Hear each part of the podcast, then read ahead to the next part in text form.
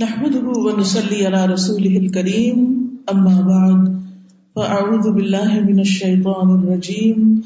بسم الله الرحمن الرحيم. رب اشرح لي صدري ويسر لي أمري، واحلل عقدة من لساني يفقه قولي. قل هل يستوي الذين يعلمون والذين لا يعلمون؟ وإذا قيل انشزوا فانشزوا يرفع الله الذين آمنوا منكم والذين أوتوا العلم درجات والله بما تعملون خبير يا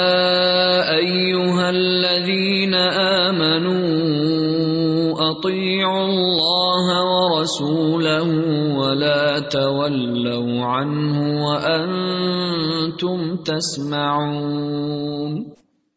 ہم پڑھ رہے تھے باب غزوت الخندق، جنگ خندق کا باب صحیح بخاری میں سے۔ جیسے کہ آپ جانتے ہیں کہ رسول اللہ صلی اللہ علیہ وسلم نے اس جنگ کے موقع پر حضرت سلمان فارسی کے مشورے سے مدینہ کی حفاظت کے لیے ایک خندق کھودی تھی۔ اسی بنا پر اس کو غزوہ خندق کہا گیا۔ اس کی کچھ احادیث ہم پڑھ چکے ہیں اور آج ہم پڑھیں گے حدیث نمبر 434 حدثني ابراہیم ابن موسى اخبرنا هشام عن معمر عن الزهري عن سالم عن ابن عمر قال واخبرني ابن طاووس عن اكرمة ابن خالد عن ابن عمر قال، دخلت على حفصة ونسواتها تنطب۔ قلت قد كان من امر الناس ما ترين فلم يجعل لي من الامر شيء، فقالت الحق فانهم ينتظرونك واخشى ان يكون في احتباسك عنهم فرقه فلم تدعه حتى ذهب، فلما تفرق الناس خطب معاويه قال من كان يريد ان يتكلم في هذا الامر فليطلع لنا قرنه. فلنحن احق به منه ومن ابيه قال حبيب بن مسلمه فهلا اجبته قال عبد الله فحللت حبوتي وهممت ان اقول احق بهذا الامر منك؟ من قاتلك واباك على الاسلام فخشيت ان اقول كلمه تفرق بين الجمع وتسفك الدم، ويحمل عني غير ذلك. فذكرت ما اعد الله في الجنان. قال حبيب حفظت وعصمت قال محمود عن عبد الرزاق ونوساتها. اس حدیث سے پچھلی حدیث میں ہم حضرت عبداللہ بن عمر کے بارے میں پڑھ رہے تھے کہ امام بخاری اس حدیث کو لائے کہ ابن عمر کہتے ہیں کہ اول یوم شہد تو یوم الخندق، کہ پہلی جنگ جس میں میں نے شرکت کی وہ جنگ خندق تھی۔ امام بخاری غزوہ بدر میں، غزوہ عہد میں ان تمام غزوات کے ذکر میں ان صحابہ کا خاص طور پر ذکر کرتے ہیں جنہوں نے ان میں نمایاں کردار ادا کیا۔ تو غزوہ خندق کے بارے میں بھی حضرت ابن عمر کا ذکر کرتے ہیں، کیونکہ اس سے پہلے جب غزوہ عہد ہوا، تو ابن عمر رضی اللہ عنہ کی عمر جو تھی، وہ چودہ سال تھی، انہیں اجازت نہیں ملی تھی، اس میں شرکت کی۔ لیکن غزوہ خندق میں ان کی عمر پندرہ سال ہو چکی تھی۔ تو انہیں اجازت دے دی گئی۔ یہ حدیث واقع ہے بیسیکلی یہ واقعہ امام بخاری اس لیے لائے ہیں کہ اس بات کو ثابت کریں کہ ابن عمر نے ان غزوات میں شرکت کی اور خصوصاً یہاں ہم دیکھتے ہیں جو اس روایت کے اندر تعلق ہے ابن عمر کا غزب خندق کی طرف اشارہ، وہ اس کو ثابت کر رہا ہے۔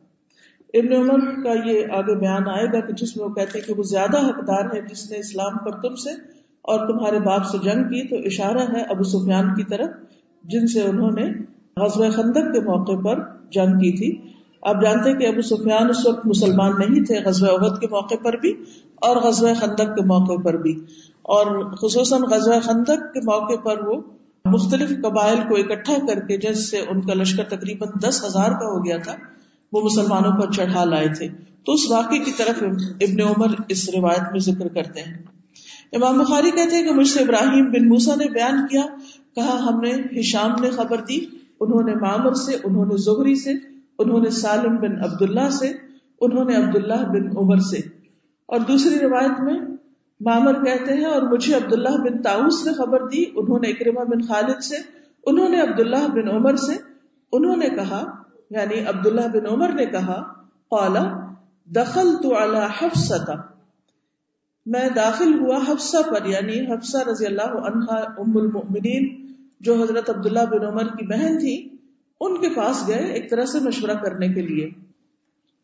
اور حضرت حفصہ جو تھی، وہ اس وقت نہا کر نکلی تھی۔ وہ نسوا تم اور ان کی جو زلفے تھی یا ان کے جو بال تھے، ان سے پانی ٹپک رہا تھا۔ نسوا تن تو اس سے پتہ چلتا ہے کہ ایک بھائی ایک بہن کو اس حال میں دیکھ سکتا ہے کہ اس کے بال گیلے ہوں یا سر پہ اگر دوپٹہ نہ بھی ہو تو کوئی حرج نہیں۔ کل تو میں نے کہا من امر الناس ما ترینا کہ لوگوں کا جو معاملہ ہے وہ تو تم دیکھ رہی ہو۔ یعنی عبداللہ بن عمر اپنی بہن سے جا کے کہتے ہیں کہ تم دیکھ رہی ہو کہ اس وقت لوگ کیا کر رہے ہیں۔ یہ اس وقت کا ذکر ہے جب حضرت علی اور حضرت معاویہ کے درمیان جنگ صفین ہو چکی تھی، اگر آپ نے کچھ بھی تاریخ پڑھی ہو۔ تو اس کے بعد مسلمان ایک پریشانی کے عالم میں تھے کہ اب کس کو خلیفہ بنایا جائے، تاکہ جھگڑا دور ہو۔ تو اب یہ ہوا کہ جو صحابہ باقی رہ گئے تھے، ان سے مشورہ کیا جا رہا تھا۔ بہرحال آخر میں حضرت معاویہ کی خلافت جو تھی، اس پر فیصلہ ہوا۔ تو وہ اسی کی طرف اشارہ کر کے کہہ رہے ہیں کہ تم دیکھتی ہو کہ جو بھی لوگوں نے کیا ہے۔ فقالت، تو حضرت حفصہ نے مشورہ دیا۔ الحق، جاؤ لوگوں سے ملو۔ الحق کا مطلب ہے جاؤ ان سے جا کے یعنی ان سے جا ملو۔ جا کر ان سے بات کرو۔ يَنْتَظِرُونَكَ، کیونکہ وہ تمہارا انتظار کر رہے ہیں۔ کیونکہ عبداللہ بن عمر علمی لحاظ سے بھی ایک بہت سکا انسان تھے اور ان کے والد عمر رضی اللہ عنہ زبردست حکومت کر چکے تھے۔ اس اعتبار سے بھی ان کی بہن ام المومنین حضرت حفصہ تھی۔ تو وہ کہتی ہیں کہ تم جاؤ، لوگ تمہارا انتظار کر رہے ہیں تمہارے مقام کی بنا پر۔ وہ اکشا یقون کا فرقت اور میں ڈرتی ہوں کہ تمہارا ان سے رک جانا یا ان سے بات نہ کرنا، ان سے الگ ہونا، ان میں اختلاف کا باعث بنے گا یعنی لوگوں میں آپس میں پھوٹ پڑ جائے گی، تو تم جا کر ایک اہم رول پلے کر سکتے ہو، ایک اہم کردار ادا کر سکتے ہو۔ فلن تدا تو حضرت حفصہ نے ان کو چھوڑا نہیں جب تک کہ وہ وہاں چلے نہیں گئے۔ یعنی واپس نہیں گئے ان لوگوں کے پاس جو آپس میں خلافت کے معاملے میں بحث مباحثہ کر رہے تھے۔ یہاں پر آپ دیکھ رہے ہیں کہ خواتین کا کردار سامنے آتا ہے۔ کہ ایک خاتون اپنے گھریلو امور کے بارے میں جہاں تدبیر کرتی ہے، وہاں وہ اس بارے میں بھی نظر رکھتی ہے کہ عام مسلمانوں کی خیر خواہی کس طرح کی جا سکتی۔ خاص طور پر اگر وہ علم رکھتی ہو، اگر وہ سمجھ بوجھ رکھتی ہو، تو وہ مردوں کو صحیح مشورہ دے سکتی۔ تو اس معاملے میں آپ دیکھ رہے ہیں کہ حضرت عبداللہ بن عمر اس موقع پر کسی اور صحابی کے پاس نہیں جاتے۔ اپنی بہن ہی کے پاس آتے ہیں، ان سے بات کرتے ہیں۔ اور وہ ان کو بار بار اصرار کر کے کہتی ہے کہ تم جاؤ اس جگہ پر اور جا کر لوگوں کو کوئی اچھی بات کرو تاکہ اختلاف ختم ہو، ان کی پریشانی دور ہو، یہ مسئلہ حل ہو۔ تو اس سے بھی پتہ چلتا ہے کہ خصوصاً ایسے معاملات کے جس میں خاندان کے اندر مثلاً آپ کا اگر ایسا مقام ہے، آپ کے شوہر کا یا آپ کے بھائی کا یا آپ کے والد کا اور لوگ جو ہے وہ کسی پریشانی کے عالم میں ہیں، تو آپ کو چاہیے کہ آپ ان کو انکریج کریں کہ وہ اپنا رول پلے کریں۔ بعض اوقات مرد حضرات بعض وجوہات کی بنا پر بیک آؤٹ بھی ہونے لگتے ہیں کچھ چیزوں سے، تو اس میں خواتین ہمیشہ ان کے لیے انکریجمنٹ کا باعث بنتی ہیں اگر وہ سمجھ بوجھ رکھتی ہوں۔ پھر آپ دیکھیے کہ فلم تدا حتہ دہابا تو وہ چلے گئے ان کے کہنے پر دوبارہ وہیں۔ فلم تفر الناس خطب معاویت پھر جب لوگ وہاں سے چل پڑے تفر الناس یعنی نکلنے لگے تو معاویہ رضی اللہ عنہ نے ایک خطبہ دیا۔ قالا کہنے لگے، من کا یرید ان يتكلم في هذا الامر؟ جو کوئی بھی اس معاملے میں یعنی خلافت کے معاملے میں کوئی بات کرنا چاہتا ہے، فلیطلع لنا قرنه تو سے چاہیے کہ وہ اپنا سر اٹھائے۔ یعنی وہ اپنا سر اٹھائے تو۔ یعنی کوئی بھی اگر اس پر اب مزید بات کرے گا، تو بات یہ ہے کہ فلاں احق بھی من وہ من ابھی ہی تو ہم اس سے اور اس کے باپ سے زیادہ حقدار ہیں اس خلافت کے۔ یعنی اب ایک طرح سے بات طے ہو چکی ہے، مزید کسی نیگوشیشن کی گنجائش نہیں۔ قال حبیب ابن مسلمہ۔ حبیب بن مسلمہ نے کہا، ابن عمر سے فہلا اجبتہ جب معاویہ نے یہ بات کہی رضی اللہ عنہ نے، تو آپ نے ان کو جواب کیوں نہیں دیا؟ قال عبداللہ۔ عبداللہ بن عمر کہتے ہیں فَحَلَلْتُ حَبُوَتِي وَحَمَمْتُ أَنْ أَقُولَ۔ تو میں نے اس وقت ارادہ کیا یعنی کہ میں بات کرنے ہی لگا تھا اور میں نے بات کرنے کا ارادہ کیا۔ اصل میں یہاں پر جو لفظ استعمال ہوئے، ایک محاورت استعمال ہوئے ہیں۔ یعنی میں نے اپنی لنگی کھولی، چادر کھولی اور میں جواب دینے کے لیے تیار ہی ہوا۔ یعنی میں اپنے آپ کو کر ہی رہا تھا۔ ان اقولا کہ میں کچھ کہوں۔ احق بحاد الامر من کا من قاتل کا و ابا کا الاسلام کہ اس معاملے کا یعنی خلافت کا زیادہ حقدار تجھ سے بڑھ کر وہ ہے جس نے تجھ سے اور تیرے باپ سے اسلام پر جنگ کی تھی۔ اشارہ ہے ان کا اسی غزوہ خندق کی طرف۔ اسی سینٹینس کی بنا پر امام بخاری اس واقعے کو اس باب کے اندر لائے ہیں۔ یعنی اس جملے سے اس واقعے کو غزوہ خندق میں شامل کرنے کی مناسبت ظاہر ہو رہی ہے۔ بعض اوقات امام بخاری ایک بالکل مختلف طرح کی حدیث لاتے ہیں جس میں چند الفاظ ہوتے ہیں جو اس باب کے ٹائٹل کے ساتھ موافقت رکھ رہے ہوتے ہیں، لیکن اس کا فائدہ یہ ہوتا ہے کہ اس خاص موضوع سے متعلق جاننے کے علاوہ انسان کی باقی معلومات میں بھی اضافہ ہوتا ہے۔ عام ہسٹورینز ایسا نہیں کرتے۔ اگر آپ سیرت کی کتابیں پڑھیں، تاریخ کی کتابیں پڑھیں، تو اس میں آپ دیکھیں گے کہ کہیں پر بھی آپ کو غزبۂ خندق کے موضوع پر یہ روایت اور یہ واقعہ اور یہ معلومات نہیں ملے گی۔ تو یہ امام بخاری کا ایک الگ انوکھا سٹائل ہے۔ اور اس سے بہت سی اور حکمت کی باتیں ہمیں پتہ چلتی ہیں۔ معلومات میں اضافہ بھی ہوتا ہے۔ عبداللہ بن عمر کہتے ہیں فخشی تو میں ڈرا۔ مجھے یہ ڈر ہوا۔ ان اقول کلیمتن کہ میں اب ایسی کوئی بات کہوں۔ تو فرق بین الجمع، کہ جو جماعت میں تفرقہ ڈال دے۔ وہ تصفق الدم اور خون بہائے۔ یعنی میری بات کی وجہ سے لوگ مشتعل ہو جائیں اور مسلمانوں میں اختلاف ہو جائے اور ایک دوسرے کی گردنے مارنے لگے، اس بنا پر میں خاموش ہو گیا۔ وَيُحْمَلُ عَنِّي غَيْرُ ذَلِكَ۔ اور اٹھایا جائے مجھ سے اس کے علاوہ، یہ لفظی معنی مطلب اس سے یہ ہے کہ میری بات کا کوئی اور معنی لے لیا جائے۔ یعنی میرا مطلب کچھ اور نہ سمجھ لیا جائے۔ فَذَكَرْتُ تو میں نے یاد کیا، ما اعد اللہ فی الجنانی، جو اللہ نے تیار کر رکھا ہے جنتوں میں یعنی صبر کرنے والوں کے لیے فتن فساد سے پرہیز کرنے والوں کے لیے، اللہ نے جنت میں جو کچھ تیار کر رکھا ہے، میں نے وہ یاد رکھا، لہذا اپنی زبان کو روک لیا۔ میں جواب دے سکتا تھا، میں انہیں مزید بات کر سکتا تھا، قائل کر سکتا تھا۔ لیکن میں خاموش رہا۔ قال حبیب حبیب بن مسلمہ نے کہا حفظ تھا کہ تم محفوظ رہے، تم بچا لیے گئے۔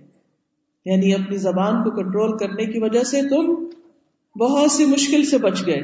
قال محمود محمود کہتے ہیں عبد الرزاق عبد الرزاق سے وہ نوسات کی بجائے نوسات کے الفاظ استعمال کیے گئے ہیں۔ یعنی دوسری روایت میں یعنی اوپر زلفوں کے لیے لفظ استعمال ہوا، اس کا دوسرا لفظ بھی امام بخاری بتاتے ہیں جو دیگر روایت میں آتا ہے۔ یہ ایک مزید علمی یعنی معلومات میں اضافے کی بات ہے۔ اس سے ایک بہت اہم بات ہمیں پتہ چلتی ہے۔ ایک تو جو بات کی مناسبت سے بات ہے، وہ ہے ہی کہ ابن عمر اور حضرت عمر رضی اللہ عنہ نبی صلی اللہ علیہ وسلم کے ساتھ غزوات میں شریک رہے اور انہیں ایک بہت بڑی سعادت ملی۔ لیکن اس سے ابن عمر کی شخصیت بھی سامنے آتی۔ اور ہمارے لیے ایک بہت بڑا سبق بھی ہے۔ وہ یہ کہ جب لوگوں کے درمیان اختلافات ہوں، جب ایسے اختلافات کے موقع پر آپ کا حق زیادہ بھی بنتا ہو آپ سچے بھی ہوں، آپ حق پر بھی ہوں، آپ جوابی کاروائی کر بھی سکتے ہوں، تو بھی آپ اگر مسلح خاموش ہو جائیں، تاکہ مسلمانوں کے اندر مزید کوٹ نہ پڑے، مزید فساد نہ ہو۔ اور لوگ کسی پریشانی میں مبتلا نہ ہو جائیں، تو وہ زیادہ بہتر ہے بنسبت اس کے کہ انسان صرف اپنے آپ کو سچا ثابت کرنے کے لیے مختلف دلائل دیتا رہے اور ایک بحث مباحثے اور جھگڑے اور فساد کو کہیں ختم ہی نہ ہونے دے۔ لیکن یہ کس کو نصیب ہوتا ہے؟ قرآن مجید میں آتا ہے اما ينزغنك من الشيطان نزغ فاستعذ بالله انه هو اور اس سے پہلے آتا ہے کہ ادفع بالتي هي احسن فاذا الذي بينك وبينه عداوه كانه ولي حميم. وما يلقاها الا الذين صبروا وما يلقاها الا ذو حظ عظيم. کہ یہ جو برائی کو، بھلائی سے، بدی کو نیکی سے دور کرنا ہے، کسی کے برے رویے کے جواب میں اچھا رویہ اختیار کرنا کسی کی سخت بات کے جواب میں خاموشی اختیار کر لینا، کسی کی تکلیف دینے والی بات اور جھگڑے کے موقع پر اپنی زبان روک لینا، جچی تلی، نپی تلی، صرف ضروری بات کرنا اور بہت سے دلائل ہوتے ہوئے بھی اس وقت خاموش ہو کر پیچھے ہٹ جانا، یہ صرف اس شخص کو نصیب ہوتا ہے جس کے اندر صبر ہو اور جو بڑے نصیبے والا ہو۔ اور یہ صبر کہاں سے آتا ہے؟ کیونکہ لوگ یہ بھی پوچھتے ہیں پھر کہ صبر کیسے کریں؟ صبر آتا ہے اس وقت جب اللہ سبحان و تعالی کی توفیق سے ایسے موقع پر یہ سوچنے کی توفیق مل جائے فکر تما اللہ میں نے وہ یاد کر لیا جو اللہ نے جنتوں میں صبر کرنے والوں کے لیے تیار کر رکھا۔ کیونکہ ان نما صابرون اجرہم بغیر حساب۔ صبر کرنے والے اپنا اجر بے حساب دیے جائیں گے۔ تو آپ دیکھیے کہ اگر ہم سب بھی، خصوصاً ہم خواتین، اگر خاندانی جھگڑوں میں ہسبینڈ وائف کے جھگڑے میں، بہن بھائیوں کے جھگڑے میں، کسی اور ایسے ہی ایشو پر، کسی آرگنائزیشن کے اندر اگر ہم یہی اخلاق اختیار کر لیں، وہ حدیث بھی ہے نا کہ آپ نے فرمایا میں اسے جنت کے وسط میں گھر کا وعدہ کرتا ہوں جو حق پر ہوتے ہوئے جھگڑا چھوڑ دے۔ یعنی ایک تو ہے کہ آپ نہ حق لڑ رہے کسی سے، وہ تو پھر ویسے ہی بہت غلط بات ہے۔ اور ایک یہ کہ آپ کا حق بھی ہے، پھر بھی آپ پیچھے ہٹ جاتے ہیں۔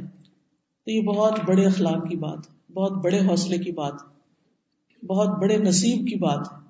بظاہر ایسا لگ رہا ہوتا ہے کہ جیسے ہم ہار گئے، جیسے ہم پیچھے رہ گئے۔ لیکن لوگوں کی نگاہ میں خواب، ایک بڑی بھیڑ ہی کیوں نہ ہو؟ پوری دنیا کے لوگ ہی کیوں نہ ہو؟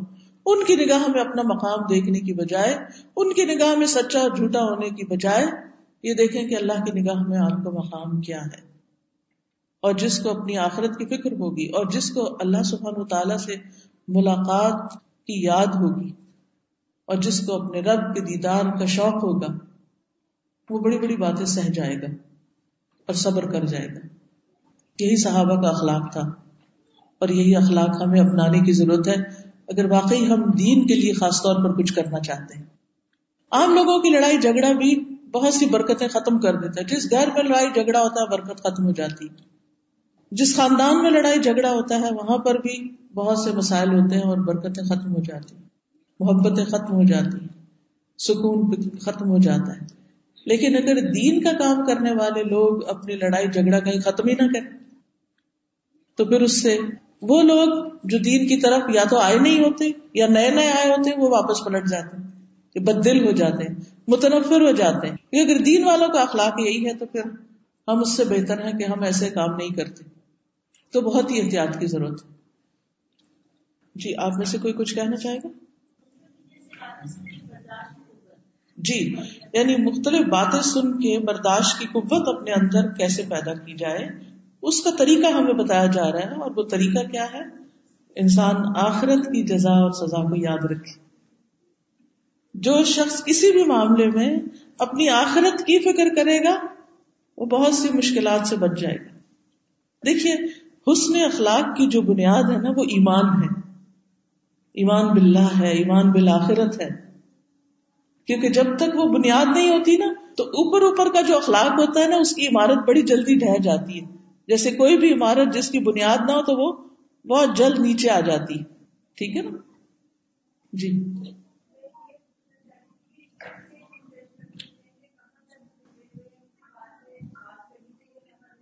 جی ان کا سوال یہ ہے کہ ہم کیسے یہ فیصلہ کریں کہ کس جھگڑے میں ہمیں کہاں تک بات کرنی چاہیے اور کہاں تک رک جانا چاہیے؟ اس میں ایک تو یہ دیکھنا چاہیے کہ ہماری بات جیسے انہوں نے دیکھا نا کہ مجھے ڈر لگا کہ اگر میں نے بات کی تو اور فساد ہوگا اور جھگڑا بڑھ جائے گا۔ بعض اوقات آپ کے پاس ایک چیز ہوتی ہے، ایک بات ہوتی ہے کہنے والی اور آپ سمجھتے ہیں کہ اگر میں کہوں تو اس شخص کا دفاع ہو جائے گا یا اس شخص کی مدد ہو جائے گی۔ لیکن وہ ایک کی مدد کرتے کرتے بہت سے اور مسائل کھڑے ہو سکتے ہیں۔ تو ایسی صورت میں کسی کے حق میں بولنے، کسی کے خلاف بولنے کی بجائے پھر خاموشی بہتر ہوتی ہے۔ دیکھنا یہ چاہیے کہ میری بات کا نتیجہ کیا ہوگا۔ اگر آپ کی بات سے وہ جھگڑے کی آگ بجھ رہی ہے تو بات کیجیے اور اگر وہ مزید بھڑک رہی ہے تو پھر اس وقت خاموشی بہتر ہے۔ اگلی حدیث۔ حدثنا ابو نعیم، حدثنا سفیان ان ابی اسحاق ان سلیمان بن سرد، قال قال النبي صلی اللہ علیہ وسلم یوم الاحزاب، نغزوهم ولا يغزوننا امام بخاری کہتے ہیں، ہم سے ابو نعیم نے بیان کیا، کہا ہم سے سفیان ابن اوینا نے، انہوں نے ابو اسحاق السبیعی سے، انہوں نے سلیمان بن سرد سے قالا وہ کہتے ہیں، قال النبی صلی اللہ علیہ وسلم، نبی صلی اللہ علیہ وسلم نے فرمایا، یوم الاحزاب، احزاب کے دن، غزوہ خندق کے دن، نبی صلی اللہ علیہ وسلم نے فرمایا، نغزوہم ولا یغزوننا کہ ہم اب ان پر چڑھائی کریں گے۔ ولا یغزوننا اب وہ ہم پر چڑھائی کرنے نہیں آئیں گے۔ جیسا کہ آپ جانتے ہیں کہ غزوہ خندق کو ہی غزوہ احزاب بھی کہا جاتا ہے، کیونکہ پورے عرب سے مختلف گروہ جو تھے وہ مل کے چڑھائی کر رہے تھے مسلمانوں پر۔ تو حزب کہتے ہیں، گروہ کو اور احزاب کہتے ہیں۔ حزب کی جمع یعنی بہت سے گروہ۔ اور یہ تقریباً بیس دن تک مسلسل انہوں نے محاصرہ کیے، رکھا اور اللہ سبحان تعالیٰ نے بالآخر مسلمانوں کی مدد کی اور سخت قسم کی آندھی چلی۔ جس کے نتیجے میں ان کی صفحے جو تھی وہ اکھڑ گئی ان کے خیمے اکھڑنے لگے۔ تو اللہ کی یہ مدد تھی باہر مسلمانوں کے لیے۔ تو اس کے بعد یہ سب لوگ واپس چلے گئے، ناکام و نامراد لوٹ گئے۔ تو اس پر نبی صلی اللہ علیہ وسلم نے فرمایا کہ اب اس کے بعد انہیں واپس آنے کا حوصلہ نہیں ہوگا۔ آپ جانتے کہ بدر میں تو قریش خود آئے تھے۔ عہد میں بھی، لیکن خندق میں وہ بہت سو کو چڑھا لائے تھے۔ اس کے باوجود وہ کامیاب نہیں ہوئے۔ اس پر یعنی ایک طرح سے غزبۂ خندق سے یہ فیصلہ ہو گیا تھا کہ اب کفار قریش کی کمر ٹوٹ چکی ہے۔ اب وہ مزید مسلمانوں پر حملہ آور نہیں ہوں گے۔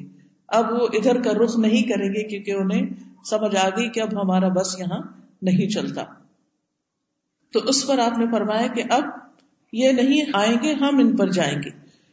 اگلی حدیث ہے حدثني عبد الله بن محمد، حدثنا يحيى بن آدم، حدثنا إسرائيل سمعت أبا إسحاق يقول سمعت سليمان بن سرد يقول سمعت النبي صلى الله عليه وسلم يقول حين أجل الأحزاب عنه الآن نغزوهم ولا يغزوننا نحن نسير إليهم امام بخاری کہتے ہیں کہ ہم سے عبداللہ بن محمد نے بیان کیا، کہا ہم سے یاہی ابن آدم نے، کہا ہم سے اسرائیل بن یونس نے، انہوں نے ابو اسحاق سے۔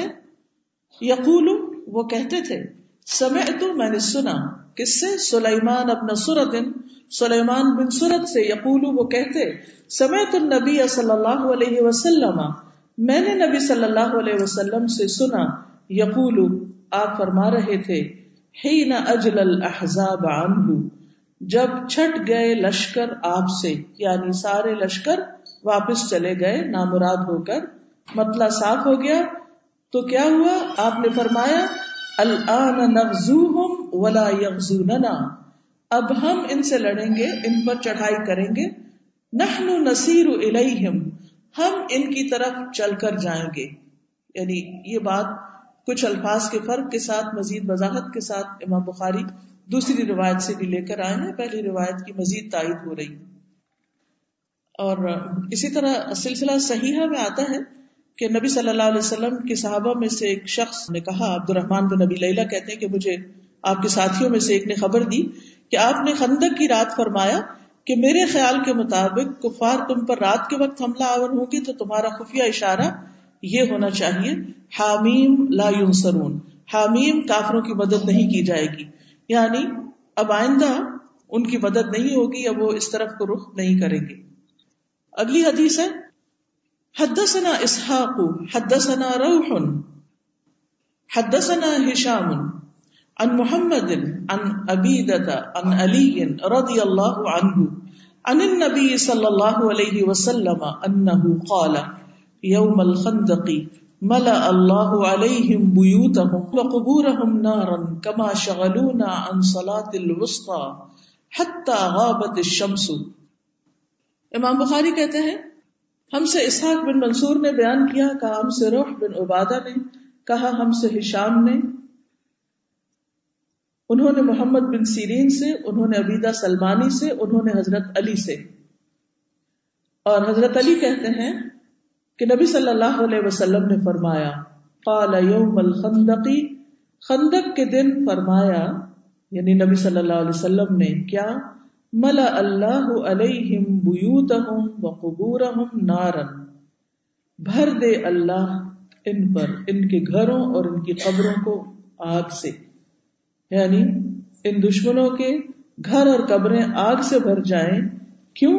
کما شغلونا عن صلاة الوسطى جیسا کہ انہوں نے ہمیں مشغول کر دیا درمیانی نماز سے یعنی اثر کی نماز نہیں پڑھنے دی، حتی غابت الشمس، یہاں تک کہ سورج غروب ہو گیا۔ ایک نماز نہ پڑھ سکنے کی وجہ سے آپ صلی اللہ علیہ وسلم نے اتنے سخت الفاظ استعمال کیے۔ لیکن آپ دیکھیے کیا میں سے کتنے ہی لوگ ہوں گے جو آفٹر نون میں یا تو آپس کی گپ شپ، باتوں، کھانے پینے، مجلسوں، بازاروں میں گھومنے پھرنے، یا اور کئی وجوہات سے نماز جو ہے اس کی پرواہی نہیں کرتے۔ بہت دفعہ ایسا بھی ہوتا ہے کہ وہ وقت آفس سے نکلنے کا ہوتا ہے۔ اور آفس سے نکلے، نماز کا وقت داخل بھی ہو چکا اچھا جا کے گھر پڑھ لیں گے۔ جبکہ پتا ہے کہ بہت ٹریفک ہے، راستے میں نہیں پڑھی جا سکے گی۔ تو پھر بھی غفلت برتی، سستی برتی اور نماز چھوڑ دی اور گھر آنے تک یا تو دھوپ بالکل پیلی پڑ چکی، یا پھر یہ کہ سورج غروب ہو گیا۔ ساری نمازوں کی بہت اہمیت ہے، لیکن اس نماز کی یعنی اثر کی نماز کی اپنی ایک خاص اہمیت ہے۔ قرآن مجید میں اللہ تعالیٰ فرماتے حافظ کہ نمازوں کی حفاظت کرو اور درمیانی نماز کی یعنی خصوصاً درمیانی نماز کی، اور بھی حفاظت کرو۔ کیوں؟ اس لیے کہ فجر اور اثر کی نماز میں فرشتوں کا اجتماع ہوتا ہے۔ بخاری کی ایک اور روایت سے پتہ چلتا ہے، ابو حرار رضی اللہ عنہ کہتے ہیں کہ رسول اللہ صلی اللہ علیہ وسلم نے فرمایا، تمہارے پاس دن اور رات میں فرشتے باری باری آتے ہیں اور وہ نماز فجر اور نماز اثر میں جمع ہوتے ہیں۔ جو فرشتے رات کو تمہارے پاس رہے، وہ آسمان پر جاتے ہیں یعنی فجر کی نماز کے بعد، تو ان کا رب ان سے پوچھتا ہے حالانکہ وہ اپنے بندوں کا حال خوب جانتا ہے۔ کیا پوچھتا ہے؟ تم نے میرے بندوں کو کس حال میں چھوڑا؟ وہ کہتے ہیں، ہم نے اس حال میں چھوڑا کہ وہ نماز پڑھ رہے تھے۔ اور اس حال میں ان کے پاس پہنچے کہ وہ نماز پڑھ رہے تھے۔ یعنی اثر کے وقت بھی نماز کی حالت میں ہم نے ان کو چھوڑا اور فجر کے وقت بھی نماز کی حالت میں ہم نے ان کو چھوڑا۔ تو یہ مخصوص اوقات ہیں فرشتوں کی حاضری کے۔ قرآن مجید میں بھی آتا ہے فجر کے بارے میں۔ ان قرآن الفجری کا نہ مشہور یعنی فرشتوں کے حاضر ہونے کا وقت ہوتا ہے، فجر کی نماز کا وقت۔ اس نماز کی جہاں تک اہمیت کا تعلق ہے، اس کے بارے میں مشرقین کو بھی پتا تھا کہ مسلمان اپنی اس نماز کی بہت حفاظت کرتے ہیں اور اس کے بارے میں بہت فکر مند ہوتے ہیں۔ مسند احمد کی ایک روایت میں آتا ہے اب حرارہ ہی سے مروی ہے کہ ایک مرتبہ رسول اللہ صلی اللہ علیہ وسلم نے زجنان اور اسفان کے درمیان پڑاؤ ڈالا۔ دو علاقوں کا نام ہے، اس کے درمیان میں رکے۔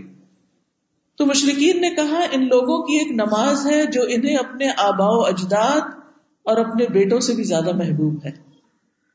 اور وہ اثر کی نماز ہے۔ یعنی مسلمان جس طرح اس نماز کی پابندی کرتے تھے، وہ دوسروں کو بھی پتا تھا۔ اس لیے تم اس وقت اکٹھے ہو کر حملہ کر دینا، کیونکہ یہ لوگ یہ نماز تو چھوڑیں گے نہیں۔ تاکہ وہ ایک ہی دفعہ میں شکست خوردہ ہو جائیں، شکست کھا جائیں۔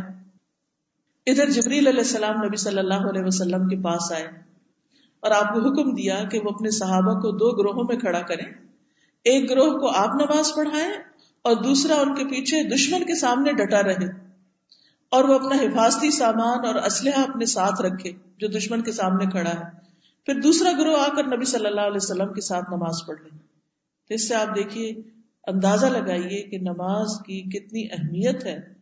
اور وہ نماز جو میدان جنگ میں بھی معاف نہیں، وہاں بھی آپ نے اہتمام کیا، اپنے لشکر کو ڈیوائڈ کر کے۔ اور وہاں بھی جماعت کا اہتمام کیا۔ وہ گھروں میں بیٹھ کر بغیر کسی وجہ کے ضائع کر دینا۔ اس کے کیا نتائج ہو سکتے ہیں اور اس کا کیا نقصان ہو سکتا ہے؟ دنیا میں تو ہمیں اس کا اندازہ نہیں ہو رہا، لیکن اللہ سبحانہ تعالیٰ کل کو محفوظ رکھے، لیکن یہ ہے کہ کانسیکوینس بہت ہولناک ہیں۔ جہاں اس نماز کی حفاظت پر اجر بہت ہے، وہاں اس کو چھوڑنے پر سزا بھی بہت بڑی ہے۔ جہاں تک اجر کا تعلق ہے، تو اس کے بارے میں ابو بسرا غفاری کہتے ہیں، صحیح مسلم کی روایت ہے۔ کہ رسول اللہ صلی اللہ علیہ وسلم نے ہمارے ساتھ مخمس جگہ کا نام ہے، مخمس میں اثر کی نماز پڑھی۔ پھر آپ صلی اللہ علیہ وسلم نے فرمایا، یہ نماز تم سے پہلی امتوں پر بھی پیش کی گئی۔ انہوں نے اس کو ضائع کر دیا۔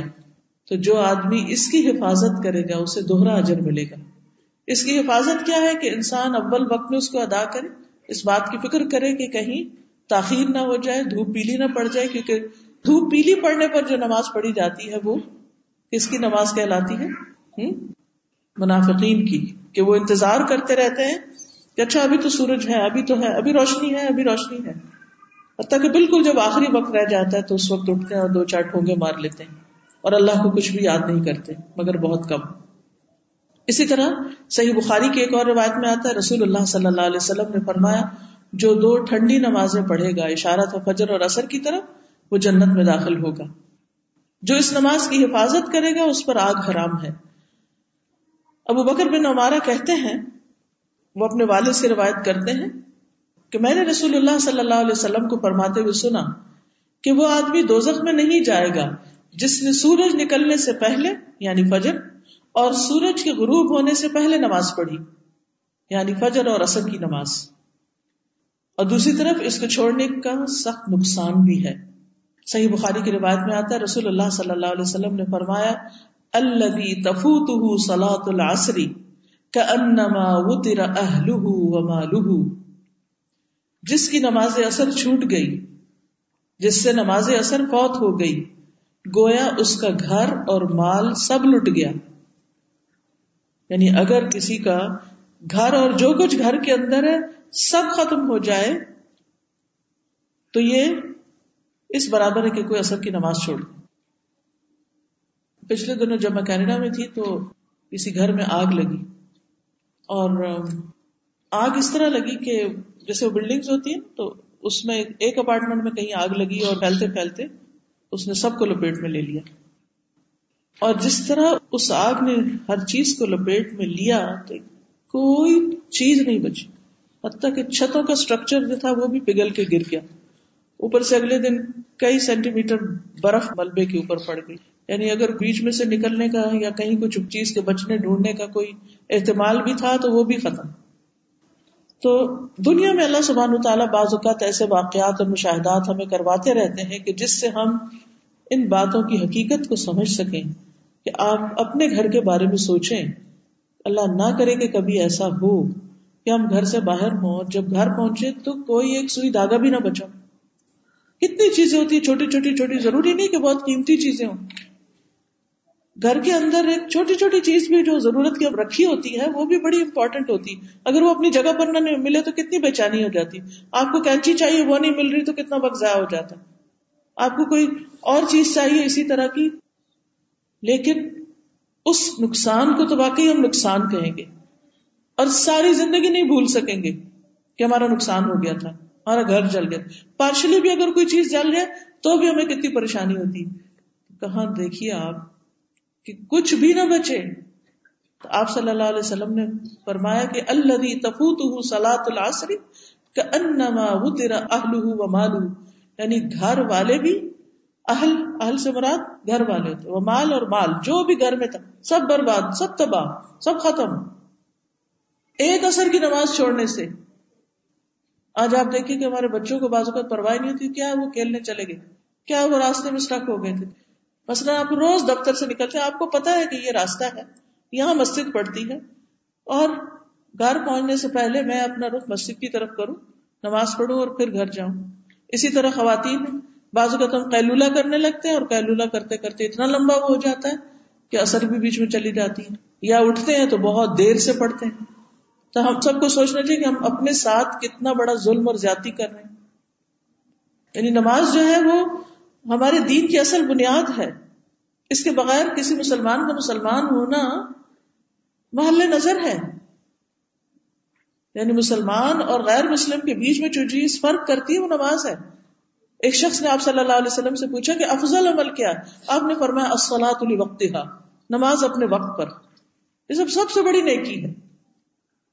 لیکن ہم آس پاس کے جو ہمارے عموماً لوگوں کے اندر نماز کے بارے میں مذاق بنے ہوئے ہیں یا نماز کی جو تحقیر کی جاتی ہے، اس پراپگنڈے سے متاثر ہو کر بعض اوقات صرف لوگوں کے شرم سے، لوگوں کے ڈر سے، میک اپ خراب ہونے کے ڈر سے یا اس بہانے سے کہ جگہ ہی نہیں ہے کہیں، کہاں پڑھوں اچھا بعد میں صحیح، نہیں، کوئی چیز اس سے آگے نہیں ہے، کوئی بھی چیز۔ نہ گھر بار نہ کوئی پارٹی، نہ کوئی ڈریس، نہ کوئی میک اپ، کچھ بھی نہیں۔ جب اللہ نے بلا لیا تو بس اٹھ جانا چاہیے۔ ویسے بھی تو ایک دن جانا ہے نا۔ تب تو نہیں ہم رک سکیں گے۔ کیا ہم کہیں گے ذرا میں سو لوں تو پھر آؤں گی؟ نہیں، جانا ہی پڑے گا۔ تو اس کی تیاری کر لیں۔ ایک اور حدیث میں آتا ہے، صحیح بخاری کی حدیث ہے۔ نبی صلی اللہ علیہ وسلم نے فرمایا منتر کا سلاۃ العصری حبت عملہ جس نے اثر کی نماز چھوڑ دی، اس کے امال باطل ہو گئے امال ضائع ہو گئے۔ اور یہ منافق کی نماز ہے۔ آپ نے فرمایا، میں تمہیں منافق کی نماز کے بارے میں نہ بتاؤں۔ وہ اثر کی نماز لیٹ کرتا رہتا ہے۔ یہاں تک کہ جب سورج غروب ہونے کے انتہائی قریب ہو جاتا ہے تو اس وقت پڑتا ہے۔ تو مومن کی نماز تو اس سے پہلے کی ہوتی ہے یعنی وہ اس کی فکر کرتا ہے۔